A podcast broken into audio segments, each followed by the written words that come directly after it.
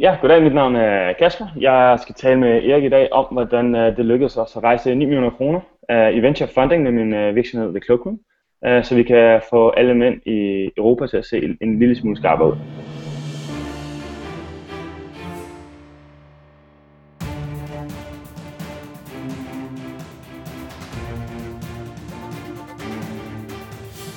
Det her er Help Marketing podcasten lavet for dig, der arbejder med digital marketing og salg samt ledelse og som gerne vil opnå succes ved at hjælpe andre.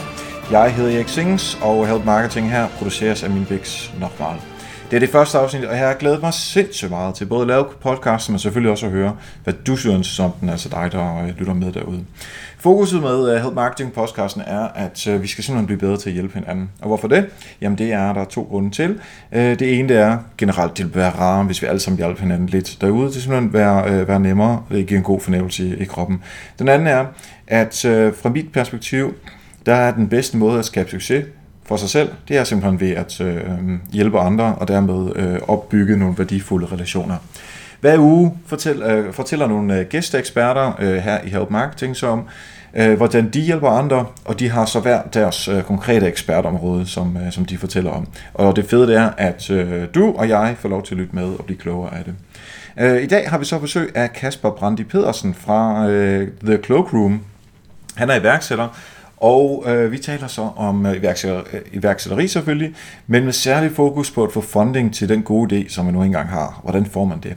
Øh, men inden vi kommer så vidt, så vil jeg gerne dele ugens redskab. Øh, og det er noget, som jeg bruger rigtig meget dagligt i min egen content marketings øh, arbejde. Og det er noget, der hedder canva.com, altså c a n v a.com. Det er et gratis billedbehandlingstjeneste, øh, hvor du hurtigt og, øh, og pænt kan lave nogle billeder, som du kan bruge i sociale medier og øh, i content marketing. Det er selvfølgelig ikke på Photoshop-niveau, men det behøver det heller ikke at være. Det er øh, øh, derfor også gratis.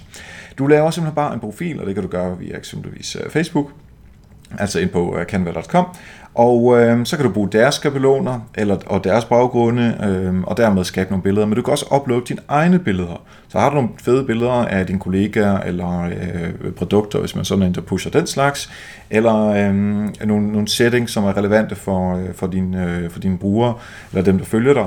Øh, så kan du uploade dem, øh, lægge tekster ind på, lægge andre billeder henover, lægge dit logo på, hvis det er det, du har lyst til. Øh, og så det fede er, at øh, Canva gemmer simpelthen alle de her billeder, som du laver. Både det, du har uploadet, så du kan lægge det ind på alt muligt andet. Det gør jeg med logo eksempelvis. Øh, og derfor kan du altid genbruge og redigere det, du har lavet før. Øh, du downloader det simpelthen fra, øh, fra canva.com, og så øh, er det klar til brug øh, i de sociale medier, som du har brug for. Og det smarte er også, at de har nogle formater, som allerede er lavet i forhold til, om du skal bruge det på Twitter, eller på Facebook, eller i helt andre settings. Øh, så for alle, der ikke er Photoshop-hajer, inklusive mig selv, så er Canva, Canva altså helt vildt fedt. Canva.com hver uge vil jeg simpelthen dele et, øh, et redskab, som jeg bruger øh, til daglig. Øhm, og det er ikke noget, jeg får penge på, eller noget som helst, bare lige for at få det på, det, øh, på det rene. Det er simpelthen noget, som, øh, som hjælper mig i min øh, øh, dagligdag. Så hvis du har et forslag til ugens redskab, så giv endelig lyd. Så øh, kan det være, at jeg tager det med herinde på, øh, på Help Marketing podcasten. Nå, men øh, lige inden vi kommer til øh, interviewet med Kasper, så vil jeg lige nævne det her eksperiment, som jeg har kørende med Patreon, som er den her øh, crowdfunding øh, service, hvor man øh, i stedet for at betale en gang, så øh, bliver man trukket et lille bitte beløb, som man selv bestemmer hver måned. Og det synes jeg, hvis du får værdi ud af Help Marketing, altså lyt med her til de, øh, til de gode mennesker, der kommer forbi, øh, hvis du får værdi ud af det, så, øh, så kan du overveje det, fordi du kan nemlig give lidt øh, værdi tilbage øh, i form af gode gammeldags dollars og kroner. Og det gør man på patreon.com, e så det er p a t r e o ncom e r i c Z-I-E-N-G-S. Det er selvfølgelig mit efternavn, øh, som vi har til sidst der.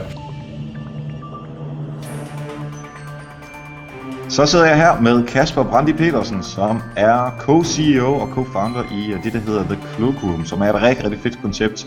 Øh, de tilbyder simpelthen personal shopper øh, service, øh, hvor mænd gratis kan få hjælp til øh, at få at udvælge det tøj, som man øh, nu engang øh, vil have, og det så er det kvinder, der, øh, der hjælper de her mænd, og øh, så kan man så købe tøjet ved dem.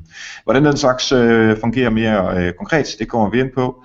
Øhm, og det vigtigste af, af det, vi kan lære af podcasten i dag, er øhm, i forhold til funding.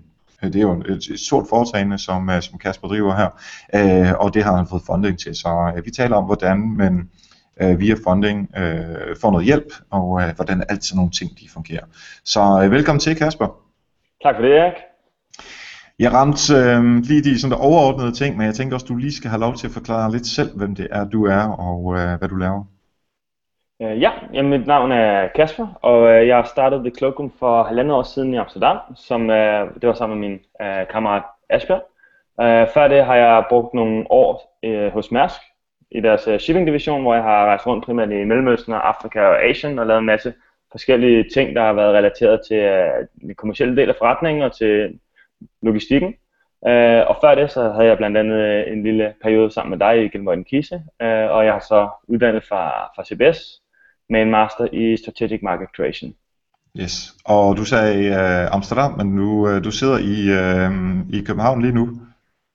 Ja, det er rigtigt. Vi åbnede vores uh, danske kontor i mandags, og uh, det er i Stor Kongsgade nu, og vi havde, da vi startede i mandags, allerede 11 folk, der startede den første dag, og jeg har indtil videre, videre hyret seks mere, der starter her i den 1. oktober. Så vi rammer Danmark med en flyvende start. Det lyder det til, det lyder det til. Inden vi kommer ned i detaljerne, øh, og hvordan man får råd til den slags, og øh, jeres øh, ekspansionsplaner, øh, øh, så øh, plejer vi altid lige at starte med at tale lidt om et sådan et helt konkret eksempel på, hvor du har fået noget hjælp, eller øh, du selv har hjulpet andre, som, øh, som har givet et godt resultat i den anden ende. Ja, det bedste eksempel, jeg altid kan tænke på, er øh, de her business angels, som er early stage investors, der kommer ind, inden man har noget omsætning, og inden, inden man har meget andet end bare en idé. Øh, og det har virkelig overrasket mig, fordi jeg ikke har været i, så meget involveret i startup-scenen før. Øh, det har virkelig overrasket mig, hvor risikovillige de er, og hvor meget det handler om at give noget tilbage til det miljø, som de selv fik succes i. Uh, fordi de fleste business angels er tidligere iværksættere, der har lavet et exit, og tjent en god slat penge, og så laver de mindre investeringer i, øh, i sådan nogle founders couples, som mig og Asbjørn, som de finder interessante, og som de synes har noget, øh, noget krudt i røven, og nogle, er nogle, som vores investor sagde, øh, vores business angel sagde, nogle uh, aggressive unge mænd, med, nogle, med nogle store, store drømme, og øh, ja, det var, det var det, der fik det hele til at rulle for os. Vi, det var vores første investor, vi, vi viste vores PowerPoint-præsentation til over 100 forskellige øh, business angels, og så var der en af dem, der, der gerne ville give os en lille slat penge, omkring 200.000 kroner, hvilket ikke er specielt meget, når man skal bruge lager og en masse arbejdskraft. Uh, og så gik vi i gang, der, i gang derfra, og så var der forskellige private uh, erhvervsfolk, der gav os en lille slat penge her og der, indtil vi nåede en størrelse, hvor vi kunne gå ind og få en rigtig investor ombord. Fedt. Øhm, Jamen, øh, lad os, vi skal dykke ned i alle detaljerne øh, lige om lidt, men øh, det, det lyder i hvert fald til, at øh, der er nogen derude, som rent faktisk øh, det er stort set professionel hjælper, altså øh, øh, hele ordet som angels øh, lyder jo også øh, meget, øh, meget fornuftigt i den sammenhæng.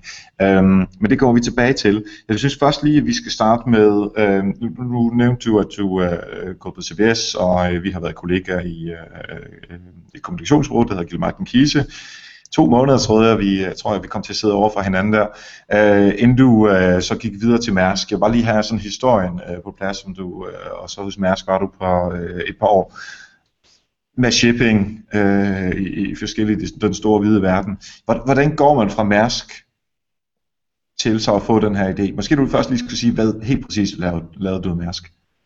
Um, jeg var med i deres graduate-program, som uh, der var i Danmark over 1000 ansøgere til i hvert fald, så det, da jeg kom ud på CBS, så havde jeg prøvet lidt startups på sidelinjen, mens jeg studerede, og det var gået ok, men der var ikke noget specielt øh, succesfuldt, og jeg syntes, jeg skulle lære noget mere. Og den hurtigste måde at lære noget på, det er ved at komme ind i en, et stort konsulenthus, eller en af de store virksomheder i Danmark, hvor man kan komme ind i de her talentprogrammer, og så komme øh, i sådan en acceleration, øh, hvad hedder det, management acceleration, hvor man får en masse ansvar og får lov at komme verden rundt og prøve en masse ting af. Øh, og det var gjort det, jeg gjorde i Mærsk. Og øh, allerede efter et års tid, så begyndte jeg at kigge på forskellige startups idéer og tale med de mennesker, der nu var i mit netværk om, om hvad der rørte sig. Øh, og jeg var investeret også i en mindre virksomhed imens, der lavede apps til mindre virksomheder, øh, iOS apps. Øh, så det var hele tiden en del af, af den, hvad kan man sige, den langsigtede plan. Øh, altså en del af din langsigtede plan, eller er det også noget Mærsk tænker, øh, vi, vi, vi kaster nogle, øh, nogle ressourcer efter øh, den her unge gut, øh, som har krudt røven, og så øh, arbejder igennem et par år, og så forlader han os måske øh, for at finde på noget andet, eller hvordan? Nej, ikke, ikke så meget den del af det, men det er også bare mere øh, langsigtet fra min side af. Og jeg altid godt vidste, at jeg ville ud og have min egen virksomhed, men jeg vidste også, at jeg skulle lære nogle flere ting, før jeg ville være god til det. Uh, og det kunne være, at jeg skulle være Mærsk i fem år, og det kunne være, at det skulle være sådan nu, hvor det blev to og et halvt, tre år. Um, jeg tror ikke, det er fordi, det er en underskudsforretning for Mærsk at tage unge folk ind, og så køre med dem i et par år, og så kan det være, at de vil videre, og det kan være, at de vil blive Mærsk. Uh, øh, jeg tror, det er langt værre for dem, hvis de har en masse unge mennesker, som bliver der, fordi at de godt kan lide uh, livsstilen, og de godt kan lide at være der, men de ikke er specielt motiveret i, i deres job. Det, så er det vigtigt at få nogen ind, der, der virkelig brænder for det.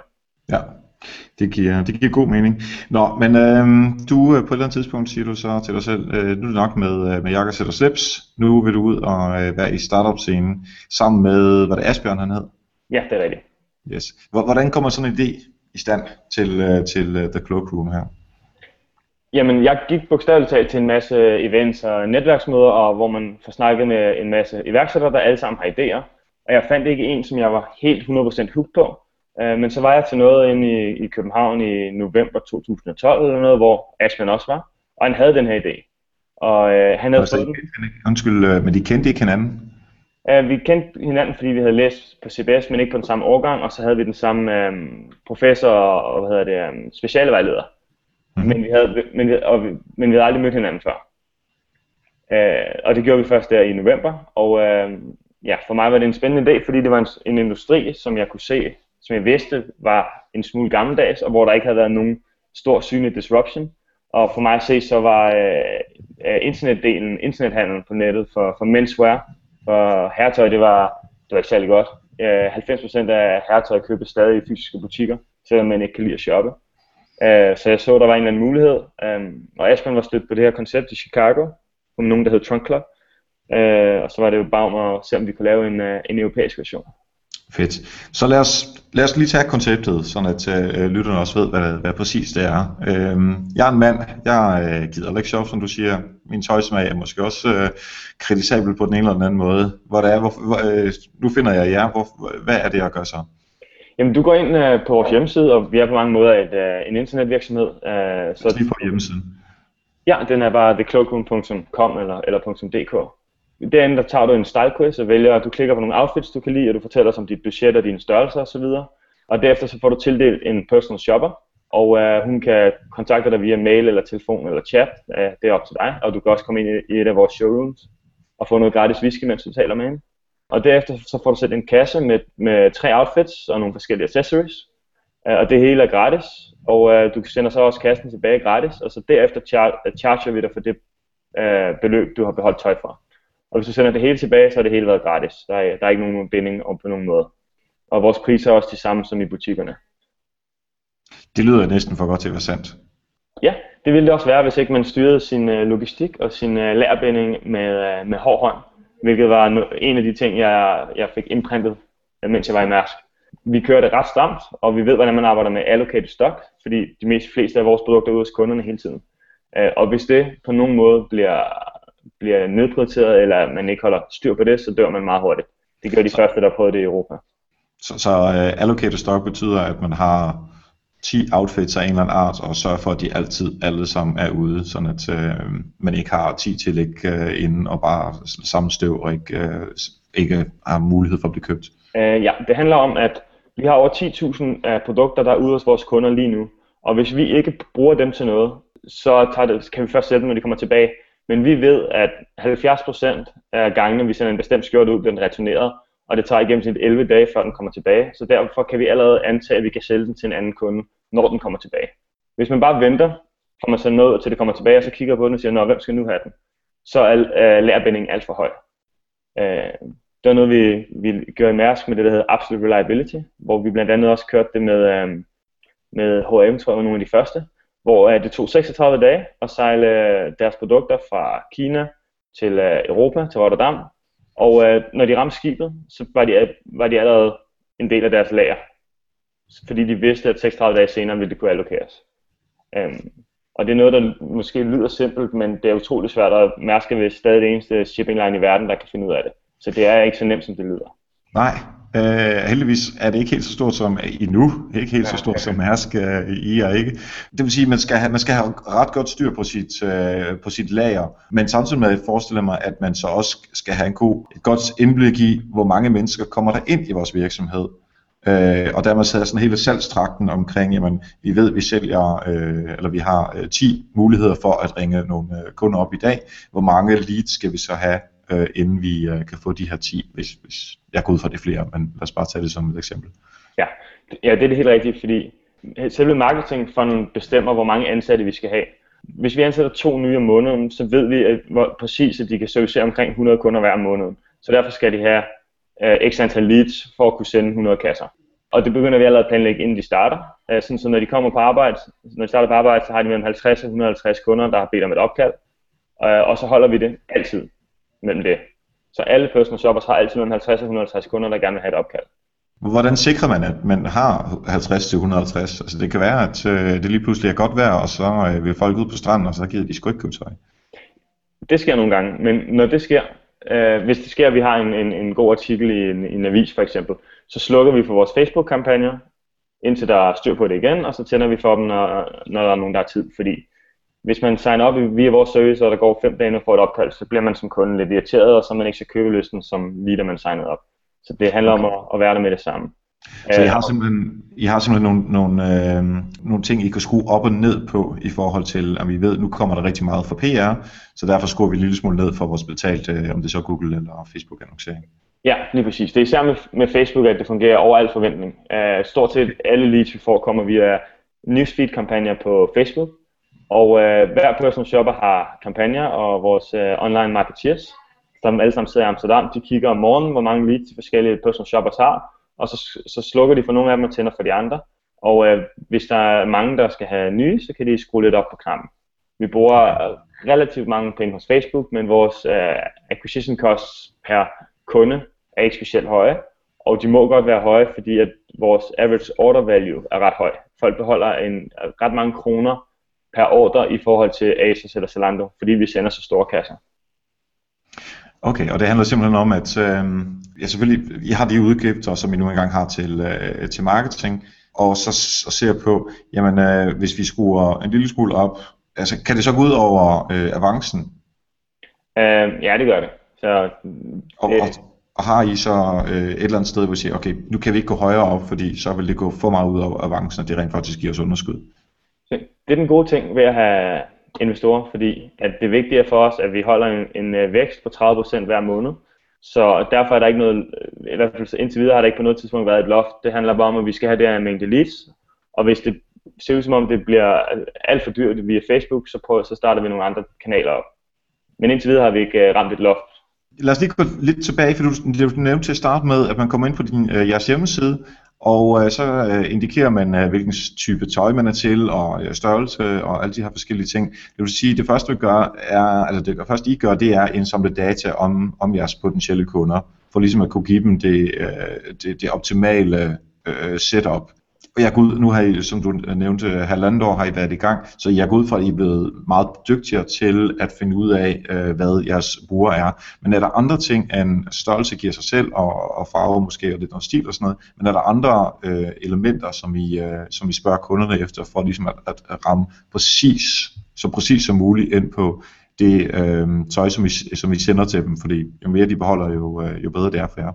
Ja, men det har været sådan noget, vi skulle lære lidt hen ad vejen, fordi i starten tror jeg, vi skulle stille lidt for specifikke spørgsmål.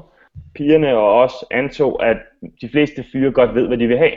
Og så vi har fundet ud af, hvis man spørger en kunde, øh, hvilken type jeans kan du godt lide, så er det meget svært at få dem til at sige andet end slim fit eller regular fit. Så i stedet for, så er det meget mere ukonkret. Det er meget mere om, øh, hvad laver du normalt i weekenden, hvordan øh, er dresscode på dit arbejde, hvilken type ferie går du på. alle de der bløde spørgsmål, der giver hende, din personal shopper en idé om, hvilket liv du lever og hvilket behov du har. Og så vælger hun noget ud for det, og du har ingen idé om, hvilke mærker hun vælger, eller hvilke specifikke produkter. Det ser du først, når du åbner kassen. Hvad med i forhold til øh, mere salg? Altså, øh, lad os sige, at jeg har fået den her kasse, og øh, I har stort set ramt rigtigt. Jeg sender en lille smule tilbage, fordi det ikke lige passede, eller whatever. hvor, hvor, øh, hvor hurtigt er I så i forhold til at sige, at fint, nu har du modtaget det her, vi prøver igen? Ja, det skal jo siges, at øh, en lille smule mere end 70% af det, vi sender ud, bliver sendt tilbage. Okay. Det, er en del, det er en del af konceptet, og sådan bliver det ved med at være. Men det betyder selvfølgelig, at det er vigtigt at få feedback fra kunderne om, hvorfor de har sendt alle de her produkter tilbage.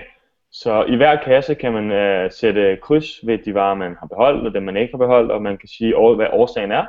Og uh, der er nogle, der, der er vildt meget feedback. Stort set alle kunderne fylder de her feedback sheets ud, Øh, og det, det digitaliserer vi bagefter, og øh, så får stort set alle kunder, øh, hvad vi kalder et I love you call bagefter, som er et, et opkald, hvor personal shopper ringer og siger, hvad synes du så om servicen, og valgte de rigtige ting, og hvad kan jeg lære ind til næste gang? Øh, og de opkald er selvfølgelig også en form for, for mere salg, fordi i, ofte så vil jeg kun sige, jamen jeg returnerede skjorten, fordi den var for lille, og så siger hun, vi har den også i størrelse large, skal jeg ikke lige sende den til dig? Uh, så den del er vigtigt, og hvis, vores, hvis vi kun har kunder, der køber hos os én gang, så er det en meget dårlig forretning, men hvis vi har kunder, der køber hos os tre, fire og fem gange, så er det en rigtig god forretning, fordi det er den første gang, det er svært for os at ramme rigtigt, og derefter så får vi mere og mere data på kunden, og når vi har meget data, så er, det også, så er vi også mere succesfulde, når vi sender, når vi sender produkter ud. Ja, hold kæft, man. Jeg synes, det er et uh, fuldstændig genialt koncept, og uh, det er lige i sådan help marketing on, altså man, man, man giver jo øh, jeres kunder gerne vil have, altså nu skal jeg ikke tale for alle mænds, øh, på alle mænds vegne, men øh, det der med at finde tøj, det er eddernet med noget træls arbejde. Det skulle være nemmere, hvis der var en, der, der, der gjorde det, uden at man skal ned i magasin og betale øh, flere tusind kroner for, for bare at få lov til at tale med en eller anden. Helt, Super fedt koncept.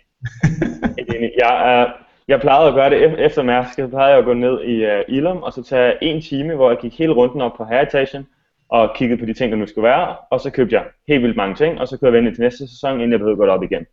Uh, og det, det var en forfærdelig time, og jeg lavede relativt mange fejlkøb, hvor jeg kiggede mig i spejlet efterfølgende og tænkte, hvad helvede lavede jeg, hvorfor købte jeg den der? Men så går man med den alligevel, fordi man har købt den.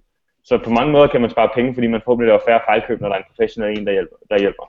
Ja, det er klart, det er klart. Og, og de rammer lige ind på en, øh, altså en, en, et behov, som man ikke lige ud, umiddelbart tænker på, er et behov. Fordi vi kan alle sammen gå ned i H&M eller i Zara eller, eller magasin og, og købe ja. det tøj, som vi har, men det er sgu bare så meget nemmere det her. Super fedt.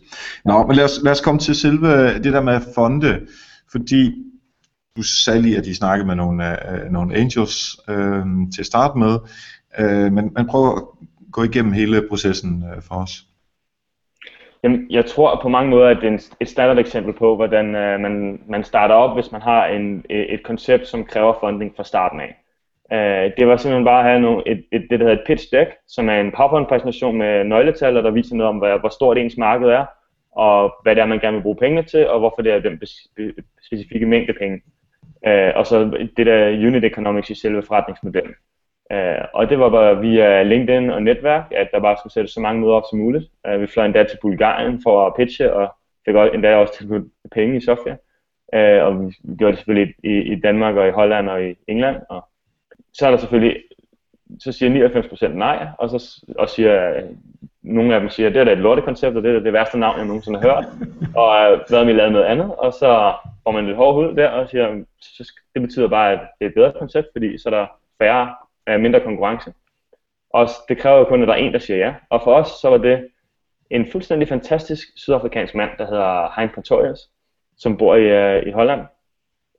Og han sagde ja efter at have mødt os ja, et par gange, og med et lille beløb.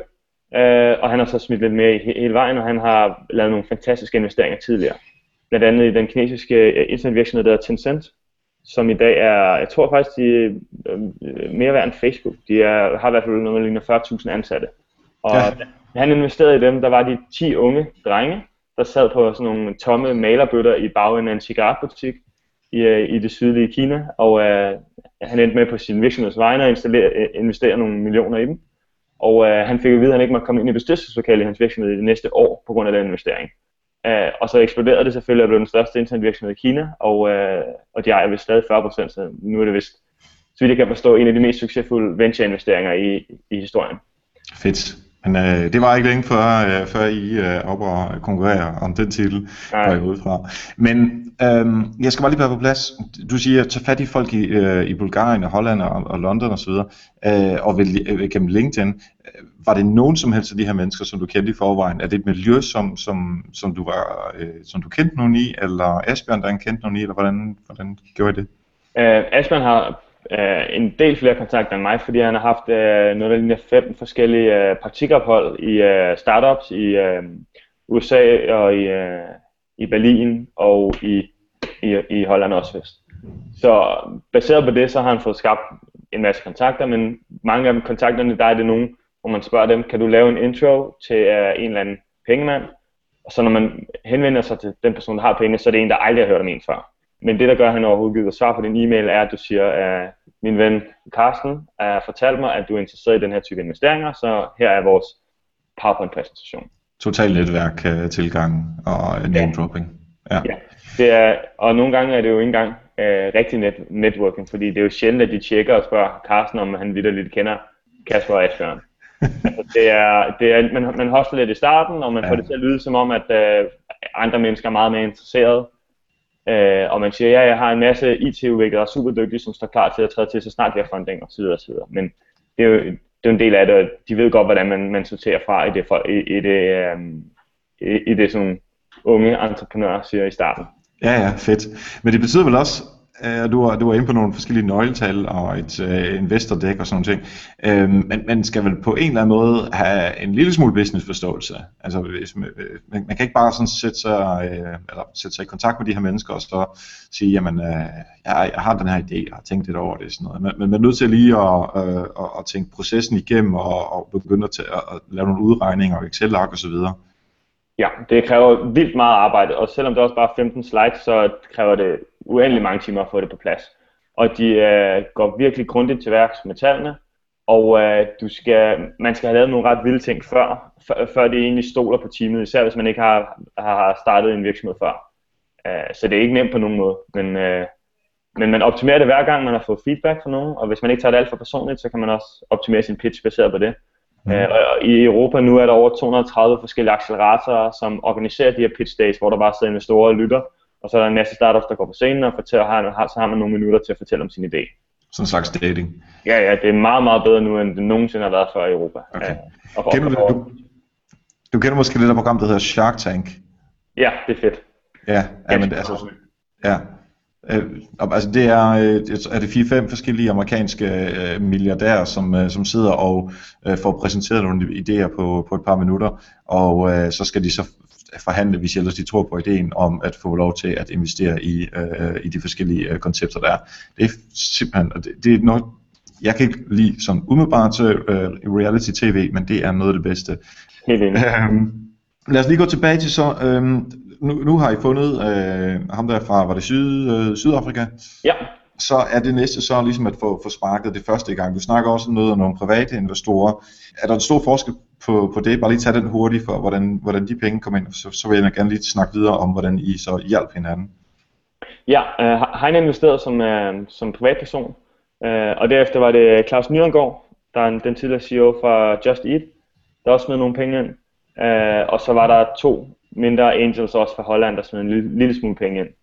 Øhm, og faktisk i vores sidste fundingrunde, som var på 9 millioner kroner, var der stadig også en privatperson med, en af de her såkaldte angels, som var ham, der har været chairman for Booking.com og startede det op. Uh, han var chairman indtil Mars, uh, øh, Case Cohen. Uh, øh, og der, er det der skal man smide millioner af kroner, men det er så stadig folk, der har en ganske høj uh, personlig, en ganske stor personlig formue, som så stadig kan være med i de runder. Og det er okay. nogle virkelig fede uh, mennesker at få med, hvis man kan få private personer med deroppe, i, i forhold til at have sådan nogle institutionelle investorer, der sidder og har en eller anden fond, hvor de, skal, hvor de har 10 år til at skabe fit for, for, for deres egne uh, investorer. Så, så den seneste omgang, der, der, der satte du 9 millioner, ikke? Ja. Hvad var den første øh, omgang? Det var, det var kun 200.000 kroner. Okay, så I har 200.000 kroner. Jeg går ud fra, at I øh, drak jer fuld til at starte med, og da I ligesom havde kommet over til udmændene. Hvad, hvad gør man så? Ja, så kommer realiteterne, som er, at man sætter sig ned og budgetterer, og så finder man ud af, at det bare overhovedet ikke er særlig mange penge. Selvom det, vi egentlig syntes, det var et ganske højt beløb i forhold til, at mange mennesker i hvert fald ikke har 200.000 på bankbogen. Øhm, um, men jeg havde også sparet ganske mange penge op, mens jeg var i Mærsk, som, vi, som mange af dem blev også smidt i. Og så gik vi i gang, så gik vi ud til branchene et af gangen, og så viste vi vores, øh, vi, vi tog ud til mange af de danske, Samsø, øh, Samsø og Bruns Bazaar osv. Og, og så viste vi vores PowerPoint-præsentation og sagde, at vi starter det her webkoncept, og det online styling, og det bliver super godt. Og så synes de alle sammen, det var helt vildt nederen. Og øh, det var fordi, vi sagde online og e-commerce og webstore alt for mange gange, fordi det bryder de sig ikke om. Det er ikke godt for deres brand, og de tror, man sætter prisen ned osv. osv. Så efter et par gange, så havde vi lært os at snakke om, at vi havde en fysisk butik, og at øh, vi skulle aldrig nogensinde have discount på nogle produkter, hvilket vi heller aldrig har. Vi har sælger det altid til fuld pris, selv i slutningen af sæsonen. Og vi fandt ud af på mange måder at snakke om, hvordan det er godt for deres brand, at vi, vi, vi viser det til kunder, som ikke kender det, og som aldrig selv ville have valgt det, men fordi det er i kassen, så får de dem til at prøve det på, og så kan de måske godt ligesom lide Samsung samtidig, selvom de aldrig havde hørt om det før. Efter vi havde lavet deals med de første fem brands, så havde vi jo tøj. Så øh, havde vi stadig ikke fundet nogen, en, der ville lave vores hjemmeside, fordi vi selvfølgelig ikke havde råd til at betale ham. Øh, men vi fik en til at lave den lidt deltid, øh, men den var bare klar for sent, og nu havde vi lavet produkterne, og vi havde hyret, hyret to piger til at arbejde for 3.000 kroner om måneden øh, fra vores stue af. Øh, så de kom ind, og vi havde produkterne, og så tænkte vi, det kan godt være, at vi ikke har en hjemmeside, og vi laver en, en online styling service, men øh, vi sender dem bare ud på nogle forskellige kontorer. Og så tog de stiletter på, der larmede, og troppede op på advokatkontor med en boks til en, vi kendte. Og så så alle hans kollegaer der og spurgte, hvad er det for noget? Og så sagde de, jamen det er fordi, vi er personal shopper, så du kan da også prøve det, hvis du vil. Så vi kørte faktisk den første måned uden overhovedet at have en hjemmeside. Så vores MVP, vores minimum viable product, var tøj og, øh, og, og to piger. Det er genialt. Øh, hvis man ikke kan sælge noget øh, med tøj og to piger, så... Øh. øh, jeg, kom lige, jeg, jeg, jeg arbejdede på en krog, da jeg øh, gik på gymnasiet, og det var lige præcis det, du siger med, at man kommer ind med noget, som er interessant og spændende, og måske ikke lige øh, i, i konteksten øh, rigtigt, og så begynder andre som folk ligesom at se, nå, det skulle da meget sjovt. Det gjorde det også øh, på krogen der, at når, øh, når klokken blev sådan omkring halv otte, otte, hvor de første begynder at spise øh, dessert, den første dessert, vi, vi lavede, om det så var en, en gammeldags kedelig banans, bananasplit, altså den fik parasoller, og den fik ting, der sprang i luften, altså det var sindssygt, og, og om så øh, øh, kunden sad lige ved siden af, hvor, hvor, hvor servitricerne gik, så skulle servitricerne lige rundt hele restauranten, for lige at vise, at den her, den, øh, den var altså, og så sælger man jo sindssygt meget. Så det er, øh, det er et godt gammelt knæb, men øh, det er fedt, I fik det til at virke også. Men nu, nu har I så fået lavet hjemmesiden, og, og det begynder at køre, og I bliver klogere, som vi talte om før. Hvor lang tid går der så til, at I går i sort, altså at I øh, rent faktisk får noget overskud, eller i hvert fald, at I ikke har så stort underskud? Jamen, vi har faktisk haft overskud i en måned, og det er den måned, hvor vi skulle lukke vores fundingrunde. Man arbejder hen mod, at vi har brænder penge hver måned, og når man lukker fundingrunden, hvis man stadig brænder penge, så er man i en dårlig forhandlingssituation, fordi de kan trække det ud, og så ved de, at man løber tør. Så vi var, vi var lige profitable lige en eller to måneder deromkring. Og lige i alle andre måneder, og også sidste måned, der mister vi masser af penge. Uh, vi rejser penge for at brænde dem, og når vi rejser de 9 millioner kroner, så er det for at brænde dem på 12 måneder, og så rejser vi igen. Okay, uh, så det er simpelthen øh, en del af konceptet, altså fordi vækst, som du sagde før, er vigtigere end, uh, end overskud lige i dag. Uh, ja, der, hvis, vi, hvis vi havde overskud, så ville det ikke engang være positivt for den type investorer, vi tiltrækker i hvert fald. Fordi det betyder, at man ikke er aggressiv nok, og man ikke vokser hurtigt nok, og at man mister markedsandel til konkurrencen. Okay. Lad os så lad os tale om de her øh, investorer. Øh, nu, nu har du fået nogle flere ind her øh, med de øh, seneste 9 millioner. Hvordan er jeres samarbejde?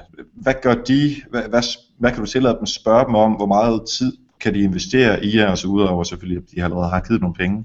Dem vi har fået ind nu, som er en øh, uh, venture fund, de hedder Connect Ventures, og de sidder i London. Og de er tre partnere, der har rejst penge fra nogle uh, uh, italienske rigmænd, og dem, uh, de investerer så på vegne af dem den måde, de, sidder i en bestyrelse, hvor de har en plads, og så har Hein en plads, og så har mig Asbjørn en plads. Og det er mig og Asbjørn, der stadig kan træffe alle beslutningerne, men de kommer med en, en masse feedback og råd, og de tvinger os til at kende vores tal. Uh, det er det vigtigste af det hele. Vi skal vide, hvad vores burn rate er hver måned, og vi, bliver, vi skal lave et, et decent forecast, forecast, som de kan regne med. Øh, og det var vi dårlige til før, fordi der ikke rigtig var nogen forældre, der stod og sagde, men pas med på, og se nu, hvad det koster det hele. Så det, det er en kæmpe hjælp, og de er nogle, nogle ganske dygtige mennesker, der har prøvet nogle, nogle af de her ting før, og de er gode til at huske os på, at alle de problemer og bottlenecks, som vi har, de er slet ikke unikke. De har 25 andre virksomheder, som har alle de samme problemer. Uh, og så kan de hele tiden sige, at dem her, som vi har, som sælger kaffe, de, havde, de løste deres lærerproblem på den her måde, og de her andre, som ikke kunne få nok leads, de lavede de her kampagner på YouTube, og så skete der noget lækkert uh, med det, og så sælger de for at sætte os op med dem, og så kan vi alle sammen være en stor øh, lykkelig familie, der lærer fra hinanden. Deres, deres tanke er bag det her, altså at hjælpe jer så meget, som de nu kan med den erfaring, som de har fra, fra alle de andre øh, virksomheder, som de har smidt nogle penge i, for på sigt, når I har, når I har brændt øh, endnu flere øh, mange millioner, og I er på størrelse med, med den kinesiske øh, gigant, som du talte om før, og I giver et øh, stort afkast til den tid, at de gerne vil have en, en stor andel af den afkast øh, til den tid. Så det er simpelthen de lang, øh, langvarige investeringer, vi er ude i. Ja, det er det, men det er også, der skal slet ikke være nogen tvivl om, at de, de gør det for at tjene penge. Det har intet med mig og Asbjørn at gøre på den måde. Det handler om, at de investerer til en bestemt valuation, og så snakker de hele tiden om, og sammen med os, om at når vi rejser den næste runde i første kvartal næste år, så skal den valuation være øh, uh, 10 gange så høj. Og hvis vi gør det, så har de jo på et år 10 dobblet den penge, man egentlig investeret. Uh, og så allerede der, hvis de vil, kan de begynde at tænke på at diveste, som er hvem de kan, hvilken private equity fond, som de kan sælge deres aktier til.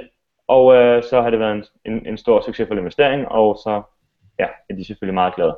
Ja, ja, det er klart, det er klart. Og, og så, jeg skal bare lige sige, at det kan godt være, det hedder help marketing, øh, og, og det lyder som om vi øh, øh er fra 60'erne og, og sidder rundkreds og hygger. Øh, jeg, har, jeg insisterer så på at sige, at hjælp er noget, som på en eller anden måde også skal give noget afkast øh, på den anden måde, øh, på den anden led. Men derfor behøver man jo ikke at, at være sådan fuldstændig kynisk i sin hjælp, og sige, jamen hvis jeg gør sådan her, og så, så skal der, der komme det her ud. Selvom det lyder som om de er det, men, men det, er jo, det er jo også en hjælp til jer, simpelthen at spore, øh, garde jer på det, øh, på det rigtige spor. Det, det, det er der ingen tvivl om. Og sådan, jeg er generelt meget overrasket over i, uh, de forskellige, på den europæiske startup-scene, at folk er så interesserede i at hjælpe hinanden. Uh, det, er, det er helt vildt. Hvis vi skal til en forskellige by, og vi skriver til nogen, som vi aldrig har talt med før, så alene fordi at man begge to er founders af en startup, så har man tusind ting at tale om, og man hjælper hinanden. Uh, og det sker også hele tiden for os, at fordi vi er i Amsterdam, så er der nogen, der skriver og siger, hey, jeg kan se, at jeg er i Amsterdam, og jeg har en spændende virksomhed, og jeg laver det her, og uh, vil jo have en øl, eller skal jeg lige komme forbi til frokost, eller et eller andet. Det, Ja. Okay, og det er simpelthen, og det er jo i den grad også øh, altså både netværk, men også øh, vidensudveksling. Øh, ja, det er bare fordi, at de fleste øh, iværksættere, synes jeg, er nogle fede nørder, og det er vi også selv, og vi kan nærmest ikke tale om andet. Og lige, jeg, jeg sover på en madras på kontoret den næste måned her i København, og derfor kan jeg selvfølgelig ikke tale om andet, for det er jo det eneste, jeg laver øh, syv dage om ugen. Og det er også fordi, jeg synes, det er sjovt selvfølgelig. Så jeg har ikke set den sidste fodboldkamp, og jeg ved ikke, om Helle Thorning Schmidt går eller ej. Øh, jeg elsker at tale om min virksomhed, og, din, og din virksomhed, fordi virksomheder er sjove generelt. Ja, nej, men det, altså, man kan også mærke det på dig, øh, at du har en, en kæmpe entusiasme for, øh, for det her, og det, øh, det er også det, som der tæller mig i forhold til øh, iværksæt, iværksætteri, og i den grad også uh, disruption, fordi jeg går ud fra, at du har et, et konkurrencegen, uh, når du siger det der med, at retail-branchen er uh, noget af det mest kedelige og gammeldags, og uh, det er noget, som er så uh, moden til uh, disruption, altså sådan har jeg det på samme måde, men på en eller anden måde har man jo også lyst til at uh, holde med uh, den, der ligesom er udfordrer i, i en hvilken som helst uh, situation. Jeg vil altid have den lille, der vinder. Det er super fedt at uh, konkurrere mod uh, Zalando og sparke røv, men det er ikke særlig fedt at arbejde for Zalando og så knuse de små iværksættere. Det vil jeg have det forfærdeligt med. Ja, nej, men det er, det, det er en fed måde at, at, at se tingene på. Du har et par råd, men lige inden vi kommer til dem, øhm, så vil jeg lige tale om noget, der hedder øh, patreon.com, så faktisk, som for så vidt også er en, øh, en startup øh, selv. Øhm, og det er noget, vi bruger her på øh, Help Marketing øh, til at... Øh, gør det muligt for dem, som øh, lytter med her, at øh, donere en dollar, 2 dollar, 3 dollar, 50 cent, hvad man nu synes øh, værdien af at øh, lytte med her på sådan en podcast og, og blive klogere på, hvad øh, sådan noget som Kasper går og laver, øh, hvad man nu synes, der er værdi i det, og øh, hvis man ikke har lyst til at give noget, så er det også helt fair, man, man kan hjælpe på alle mulige andre måder ved at øh, rate os på, øh, på iTunes og, og så videre, så videre. Øh, men hvis man tænker, at jamen, jeg vil godt give en skilling til det her, fordi det er et øh, fedt koncept, så er det simpelthen bare at gå ind på uh, patreon.com-erik og øh, der forklarer man så, altså der, der forklarer jeg inden, hvordan man, øh, man gør, men det er sådan, du opretter en profil meget hurtigt, øh, sletter dine øh, dankortsinformationer ind øh, derinde, og så øh, siger du, hvor mange penge vil du gerne give til, øh, per afsnit til det her. Og det er ikke bare øh, øh Help Marketing, som er derinde, men der er spandevis af podcast, og der er rigtig mange, rigtig mange andre ting øh, også derinde, altså lige fra øh, fra, øh, fra tv til, til koncepter, til måske ikke så meget noget, hvor man rent faktisk køber noget, noget, noget fysisk, men et eller andet, som er mere, øh, om det så er underholdningsbranchen, eller om det er sådan mere over i business-delen, eller, eller en blanding af det. Der er rigtig, rigtig mange fede ting. Så øh, hvis man vil være med til det, gå endelig ind på øh, Patreon, det er p a t r e o n.com, øh, så så Erik Singh, så det er e NGS. i Lad os, øh, lad os gå til dine øh, gode råd. Vi, er, vi, øh, vi taler om at dele dem op, så vi ligesom først tager et par gode råd til at få, få en idé. Så vi taler ikke funding nu, men simpelthen til at få den der idé, som, øh, som er øh, så genialt, som jeres koncept også er. Ja, okay. Jamen der kan jeg kun tale fra, hvordan jeg først prøvede at få en uh, helt af mig selv ved at se på uh, ting, uh, som folk syntes var besværlige, og som jeg kunne forestille mig, at de godt ville have en løsning på. Uh, og det gik ikke særlig godt. Uh, jeg kiggede på 100 ting, og jeg, jeg fik ikke, der var ikke en eller anden lys pære. Og når jeg så fik nogle idéer, så var det svært at gøre det ind til noget, man rent faktisk kunne tjene penge på. Så mit råd vil være at kigge på noget, nogle koncepter, der allerede har en eller anden form for early traction på et andet kontinent, eller i hvert fald langt væk fra de markeder, hvor du vil være på. Og hvis du synes, det spiller, især når du er ude at rejse, så ja, tænk dig godt om at give det en, en lokal kontekst, så det passer til den kultur, hvor du launcher i, og så ja, prøv at smide det afsted. Og du, du siger også uh, det der med, at uh, du selv var ude og kigge, og, og at du ikke selv kunne, kunne finde på ideen. Er, er der noget i forhold til, at man uh, ved bruge andre uh, kan, komme, kan komme længere? Um, det handler bare om, at det er så meget sværere at ramme plet, hvis man tager noget, som ingen har testet for en. At det man kan gøre ved, at der er nogen på et helt andet kontinent, der har gjort noget lignende, er, at de har testet det, de har data, de, men de har nogle kunder, som viser loyalitet eller det modsatte. Og så tager man noget af risikoen for failure ud af det. Um, det er jo, vi, vi var heldige, at vi ramte rigtigt første gang, men det kan også sagtens være, at vi havde ramt forkert, og så må vi jo bare prøve igen, ligesom ja. der er så mange andre, der gør. Yes, yes, yes. Øhm, og øhm, til dem, som allerede har et koncept, som, øh, som de tror på, og øh, de har brug for nogle penge i form af, af noget funding, hvad, hvad, hvad, hvad vil du anbefale dem at starte med at gøre? Øhm, det kommer an på, at man har, hvis man har været iværksætter før og lavet andre virksomheder, så behøver man slet ikke råd, fordi så kender man sandsynligvis en masse mennesker. Men hvis øh, man ikke har det, så synes jeg, at mange af de acceleratorer, som Seedcamp og Startup Bootcamp og Rockstart, som der findes, i Europa, de er, de er blevet ret vilde til det, de laver. Der, jeg tror, det for Startup Bootcamp er 95% af deres portefølje startups, der får øh, follow-up investments. Så det vil sige, at hvis du pitcher for dem, og det er der hundredvis, der gør, og du bliver valgt til at være med i deres 3 måneders træningsprogram, øh, så tager de en, en procentdel af, af din equity, af en procentdel ejerskab i din virksomhed, og øh, så hjælper de dig med at udvikle dit koncept og finde de rigtige mennesker ansatte, og de uh, introducerer dig til alle de investorer, som så ender med at investere i sidste ende. Uh, og det, det gør bare, at det er så meget nemmere at komme i gang uh, i dag, end det var for bare 3-4 år siden. Det lyder som om, at uh, det simpelthen ikke kan gå galt. ja, det gør det jo desværre for de, for de fleste, men det er i hvert fald meget nemmere at få early stage investments nu, end det nogensinde har været. Der er masser, der, der får rejser lige 100.000 kroner her og der. Og hvis man ja. kan gøre noget med de penge, så er det fantastisk, og der er også masser, som så finder ud af, at konceptet ikke holder alligevel, og så må de penge tabte, og så må man prøve at rejse nogle nye. Ja, ja med hele det der koncept i USA, at uh, man først er sådan en eller anden form for made man, når man, uh, når man er gået for det på gang. Altså, ja. det, det, jeg kan godt lide, uh, ikke at det man skal gå for det, men bare at, uh, at man også skal fejle, før man uh, uh, kan nå i mål. Øh, nu håber jeg selvfølgelig ikke, at, øh, at du øh, eller I kommer ud i noget, hvor I fejler, fordi øh, det lyder til, at øh, konceptet her er øh, bare svinger ud af. Øh, så alle med, alle der lytter med her, gå ind på øh, thecloakroom.com eller øh, .dk og øh, tjek, om der er noget øh, derinde for jer. Altså, om ikke andet kan man da prøve det af og øh, få tilsendt øh, noget tøj, efter at øh, en af de, øh, de søde piger derindefra har givet nogle gode råd, og så sende det tilbage, hvis det ikke holder, og øh, ellers er jeg ret sikker på, at øh, Kasper og hele Bixen derinde nok skal ramme rigtigt. Hvis man gerne vil høre lidt mere, øh, eller se, hvad Kasper laver, øh, hvor, hvor skal man finde dig henne øh, på øh, de sociale medier? Jeg tror faktisk, det er bedst at følge nogle af vores sådan, egne profiler, i stedet for at følge uh, dem, jeg har, fordi jeg er ikke så aktiv, som jeg plejede at være.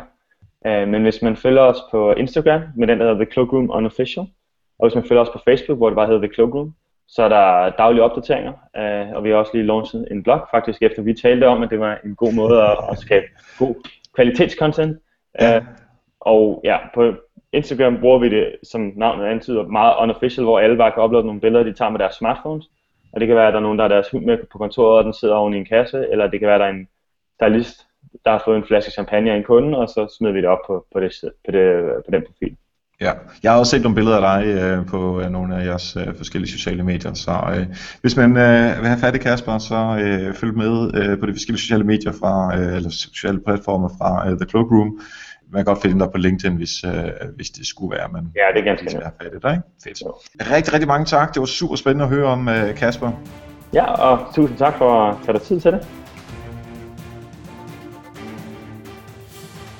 Det her koncept er altså mega fedt. Kasper er mega cool, og thecloakroom.dk er stedet, hvis du gerne vil uh, prøve det af. Vi er simpelthen nået til vejs ende på uh, første afsnit af Help Marketing podcasten. Jeg håber, at øh, du har synes det var sjovt. Det har jeg i hvert fald synes, det var at lave.